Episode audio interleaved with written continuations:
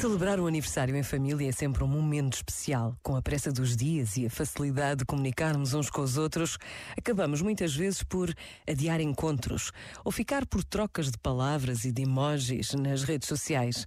Mas como é diferente tocar à campainha e esperar que nos abram a porta, prontos para um abraço, um encontro cara a cara.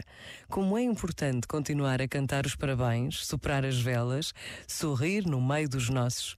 Hoje, se um dos nossos faz anos, é tempo de encontro, de um abraço, de uma presença e de agradecer a Deus o dom da vida de um irmão, de um pai, de uma filha, de um amigo. Pensa nisto e boa noite.